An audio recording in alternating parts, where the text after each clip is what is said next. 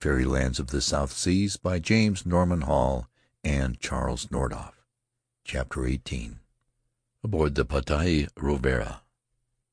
I was awaiting Hall's arrival in Tahiti, confident that sooner or later he would keep a vague rendezvous set months before.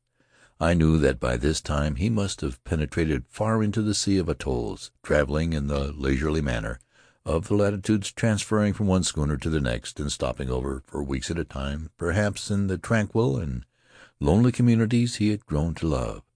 Once or twice, when a dingy Paumotu schooner, deep laden with copra and crowded with pearl divers eager for a whirl at Papeete in the island capital, crept into the pass, I had word of him, but there was no hint of return.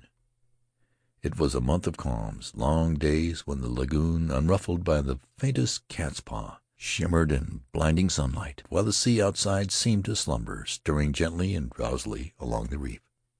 Once at midday a three-masted schooner, with all sails furled and diesel engines going, came in to waken the town with the hoarse clamor of her exhaust. An hour later I met her skipper on the street. "Your friend Hall is homeward bound," he told me. I spoke the Poti Ravera, a bit of thirty-ton schooner off Nakatikawaki, and he was aboard of her. She ought to be in some time this week. The days passed in the rapid and dreamy fashion peculiar to the South Seas. From time to time I thought of Hall and his diminutive schooner, drifting about becalmed among the coral islands, or perhaps only a score of miles off Tahiti, helpless to reach the sighted land. The Poti Ravera was a full week overdue when the calm weather came to an end. The heat was intense that afternoon, and toward sunset towering masses of cloud began to pile up along the horizon to the north. The sky grew black. There was a tense hush in the air, vibrant with the far-off rumble of thunder. When I strolled out along the waterfront, the people were gathering in anxious groups before their houses. I heard snatches of talk. "Have you noticed a glass? Things have an ugly look. Hope it doesn't mean another cyclone. The town will catch it if the sea begins to rise." I had heard of the hurricane of nineteen oh six, when the sea rose and reached clean into the harbor, driving the population of Papeete to the hills. On Motu Uta, an island in the bay, a white man was living with his Paumotuan wife. When the angry seas began to race in over the reef without a pause, sweeping the islet from end to end, the watchers ashore gave the pair up for lost. But the woman was a Low Islander, and just before dawn, when the coconut palm in which she had taken refuge was swept away, she swam six hundred yards to shore and landed through a surf a sea otter would have hesitated to attempt. Next day they found the drowned and battered body of her husband, drifting with dead pigs and horses and a litter of wreckage from the lower portions of the town. Possibly Tahiti was in for another hurricane. When I glanced at my barometer after dinner, it was falling with ominous rapidity, and at bedtime the glass stood lower than I had seen it in the South Seas. In the small hours of the morning a servant came to waken me. There was a new sound in the air, the uproar of surf breaking on the inner shore of the lagoon. "The sea is rising," said Terra. "The waves are breaking under the paru trees, and if you do not come quickly to help me our canoe will be washed away." The stars were hidden by black clouds, and though scarcely a breath of air stirred, the level of the lagoon was four feet above its normal limit, and the sheltered water, usually so calm, was agitated by a heavy swell. Then the rain came, drumming a thunderous monotone on my tin roof, and after the rain, the wind. At dawn, though a seventy-mile gale was blowing out of the northeast, it was obvious that all danger of a hurricane was past. At midday the glass began to rise, and before dark the wind was falling away perceptibly. More than once during the night I had thought of Hall, out somewhere on the wild and lonely sea to the east. The Poti Ravera, reputed to be an able little boat, with proper offing she would probably come through worse than this, but she had no engine, and if she had been caught in the Paumotu, the dangerous archipelago where unknown currents and a maze of reefs make navigation ticklish in the best of weather, there was cause for anxiety. The storm blew itself out in two days' time, and on the evening of the third day I was standing on the waterfront with a group of traders and schooner captains. They were speaking of the Poti Ravera. By this time the object of mild misgivings, when one of the skippers gave a sudden shout. "There she is now," he announced, and looking up I saw a deeply laden little schooner with patched grayish sails rounding the point of Fashivet. Presently she turned into the wind, dropped anchor, and sent a boat ashore. A few moments later I was welcoming Hall, very thin, raggedly dressed, and brown as a Paumotuan. His eyes were smiling, but they had in them a look unmistakable when once seen, the expression of a hunger greater than most of us have known. "Hello," he said. "Come along to the hotel. It must be dinner time. By Jove, I feel as though I could eat a raw shark."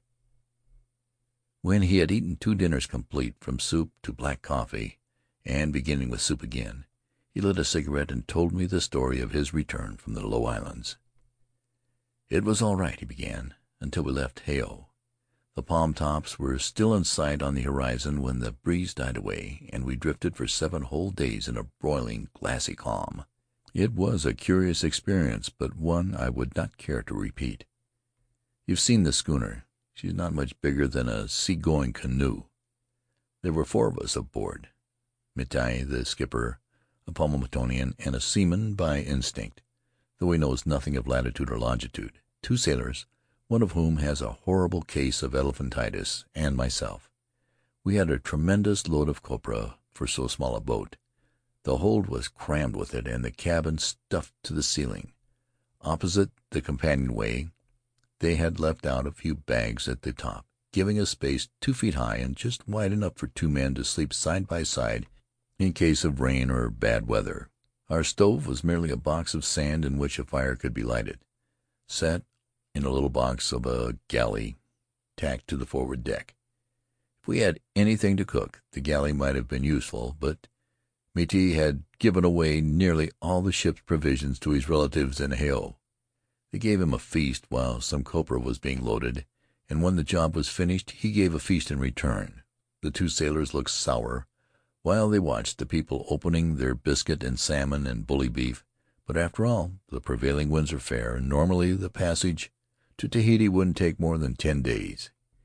Miti overdid the giving away business, however. When we took stock of our kariki on the first day of the calm, I found he had saved only half a tin of biscuit and a few cans of salmon. In addition to this, we had a parting gift of a sack of drinking nuts and a couple of dozen ripe nuts someone was sending to Tahiti for seed. I had grown fed up on the sort of water these schooners carry, stale and full of wiggling young mosquitoes, and by great good fortune I had a three-gallon demijohn sent by Tino of the Winship, which I filled with fresh rainwater in Hale. My demijohn lasted precisely a day and a half. All hands drank out of it, but I did not complain of their lavishness. There was supposed to be a barrel of water somewhere below. Those were thirsty days. We rigged up an awning with a part of an old mainsail. I spent most of my time lying in the hot shade, reading the one book I had with me, Forstat's Chronicles of England, France, and Spain. The days seemed interminable. The starlight paled, the sun rose to glare down hour after hour on the face of a motionless and empty sea, and set at last on a horizon void of clouds. Sometimes I dozed, sometimes I watched the reflections of the bowsprit. It was painted gray with a bright red tip, and seen in the faintly heaving water it looked like a long gray snake spitting fire as it writhed in gracious undulations. The sufferer from elephantiasis turned out to be an extraordinary man. It was not worth while to keep watches during the calm, and as there was no work of any importance, he retired to the stifling cubbyhole among the copra sacks and slept, slept from dawn to darkness, and from dark to dawn again. Now and then, at long intervals, he appeared on deck. Once I went aft to look at him, lying naked except for a pareu, mouth open and swollen limbs sprawled on the uneven surface of the copra. Miti and Tera showed a different side of native character.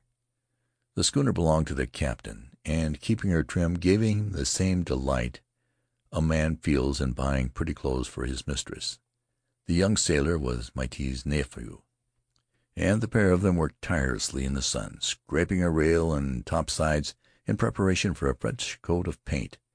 It was strange, when I was deep in Forsy's sieges and battles and stories of court life, to glance up from my book and see the vacant rim of the horizon, the silhouette of the foremast against the hot blue sky, and the two Kanakas endlessly at work, scrape, scrape, scrape, an exchange of low-toned remarks, a chuckle as they heard the gentle snores of the sleeping man below.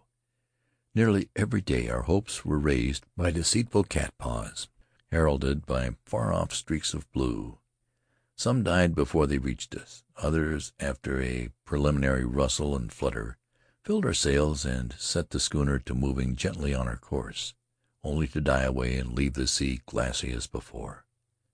On the second day the sharks began to gather in their uncanny fashion, as they always do about a vessel becalmed or in distress. I spent hours watching them, ugly blots in the clear blue water, waiting with a grim and hopeful patience for some happening which would provide them with a meal. They circled about the schooner in deliberate zigzags, or lay motionless in the shadow of her side, attended always by their odd little striped pilot-fish.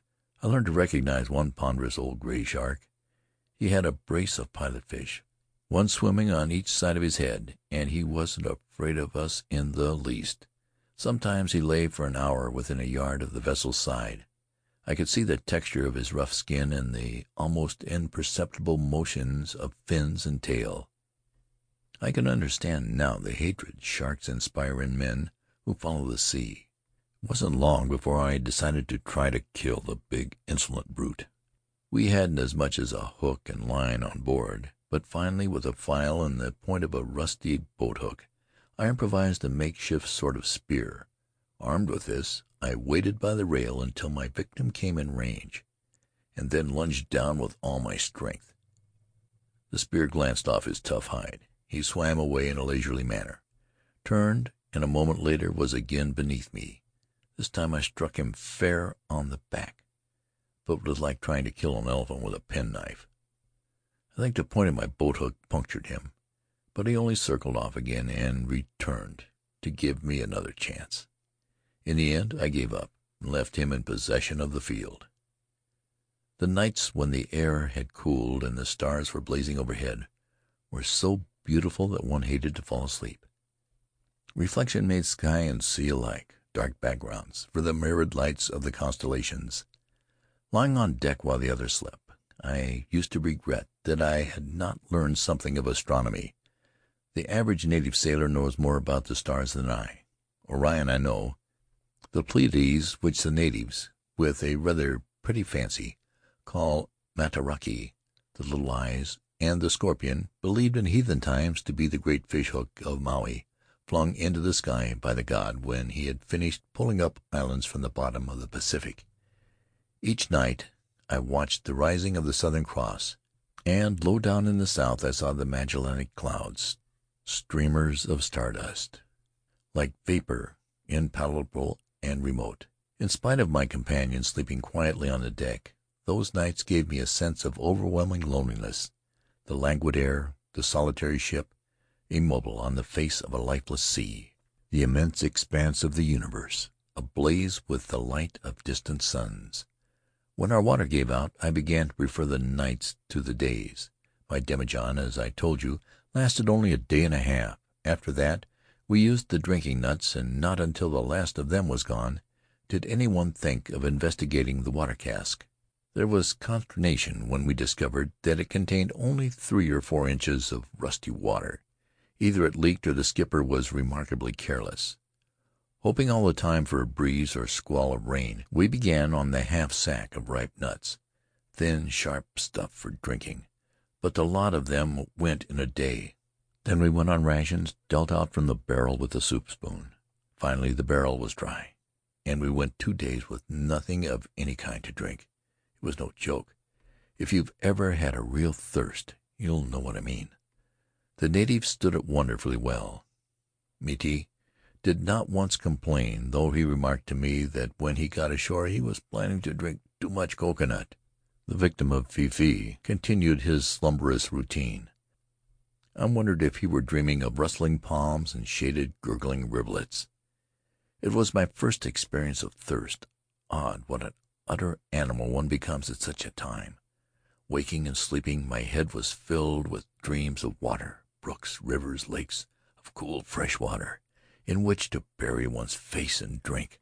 I dreamed of lochs and highland burns in Scotland, of the gorge of Fontana on Tahiti, where only a few months before I had stood in the mist, listening to the roar of the cataract. Well, it wasn't much fun. Another day or two might have been unendable. And one comfort, at any rate, if you're thirsty enough, you don't worry about eating. By the time we had finished the salmon and biscuit, we had ceased to bother about food. On the last night of the calm, none of us slept, unless it was the sailor in his den among the copra sacks. At dawn, Miti touched my shoulder and pointed to the south, where the paling stars were obscured by banks of cloud. An hour later the rain-water was streaming out of the scuppers and spouting off one end of our awning into the barrel, hastily recouped in case of leaks. When the squall passed and the sun shone down on a dark blue leaping sea, we were running before a fine breeze from the southeast. Now that our thirst was satisfied and we had plenty of water in reserve, we discovered suddenly that we were starving. Miti prowled about below and came on deck with a package of rice stowed away during some previous voyage.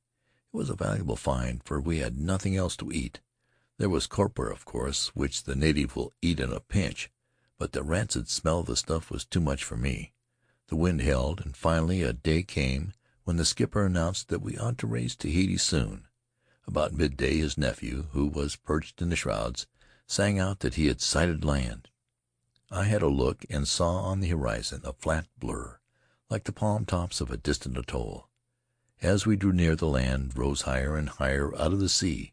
It was Makatea, and we were more than a hundred miles north of our course. No meal I have ever eaten tasted so good as the dinner Miti's relatives gave us that night. We got away next morning with a liberal stock of provisions and an additional passenger for Tahiti, a philosophic pig who traveled lashed under one of the seats of the ship's boat. For three hours we ran before a fresh northwesterly breeze, but about nine o'clock the wind dropped, and soon the sails were hanging limp in a dead calm. I began to suspect that the man with the swollen legs was a Jonah of the first order. This time, however, the calm was soon over. Heavy greenish-black clouds were drifting down on us from the north. The sunrise gave place to an evil violet gloom. Miti and his two men sprang into sudden activity. They battered down the forward hatch, put extra lashings on the boat, double-reefed the foresail, and got in everything else.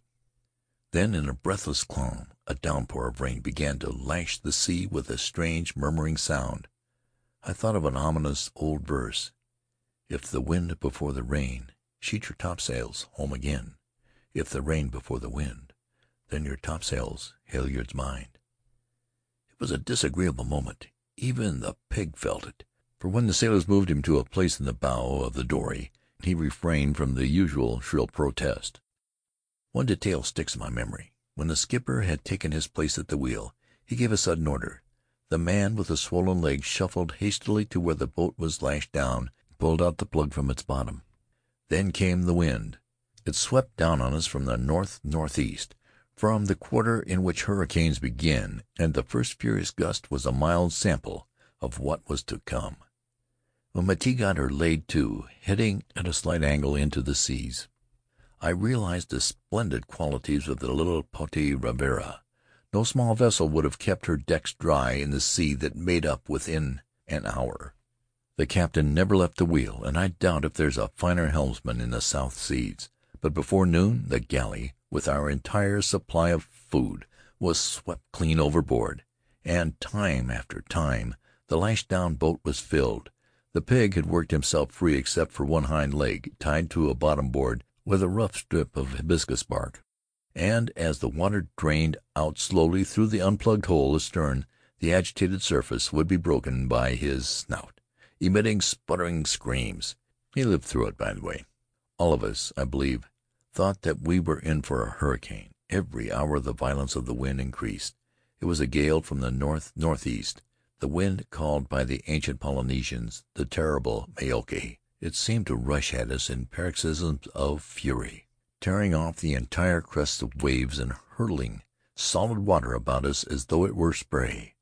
The forward hatch leaked badly. When I think of that storm, my memory is filled with a nightmare of endless pumping. A day and a night passed, and dawn found us riding a mountainous sea, but the wind was abating and our decks were dry.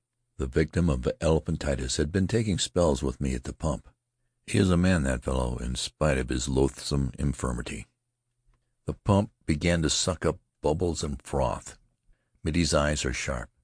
"Enough pumping," he shouted. "Go and sleep, you two." We obeyed the order with alacrity.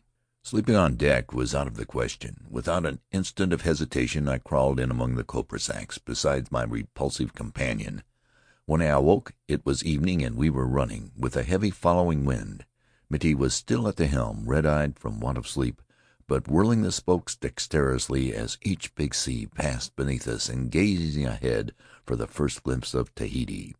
The clouds broke just before dark, and we had a glimpse of the high ridges of Terrapu dead ahead. We got sail on her at that, and stood off to the northwest, past the bay of Tavero and the sunken reefs of Hetea. Toward morning we raised Point Venus light, but the wind failed in the lee of the island, and it took us all day to reach Papeete harbor. Hall finished his story in the dark. The last of the diners had gone long since, and, save for ourselves, the broad veranda was empty. "What are your plans?" I asked. "Our year in the South Seas is up. Where are you going now?" "I have no plans," he said, "except that I doubt if I shall ever go north again. I may be wrong, but I believe I've had enough of civilization to last me the rest of my life. We are happy here. Why should we leave the islands? I fancy the South Seas have claimed the pair of us." The End. End of Fairy Lands of the South Seas by James Norman Hall and Charles Nordhoff.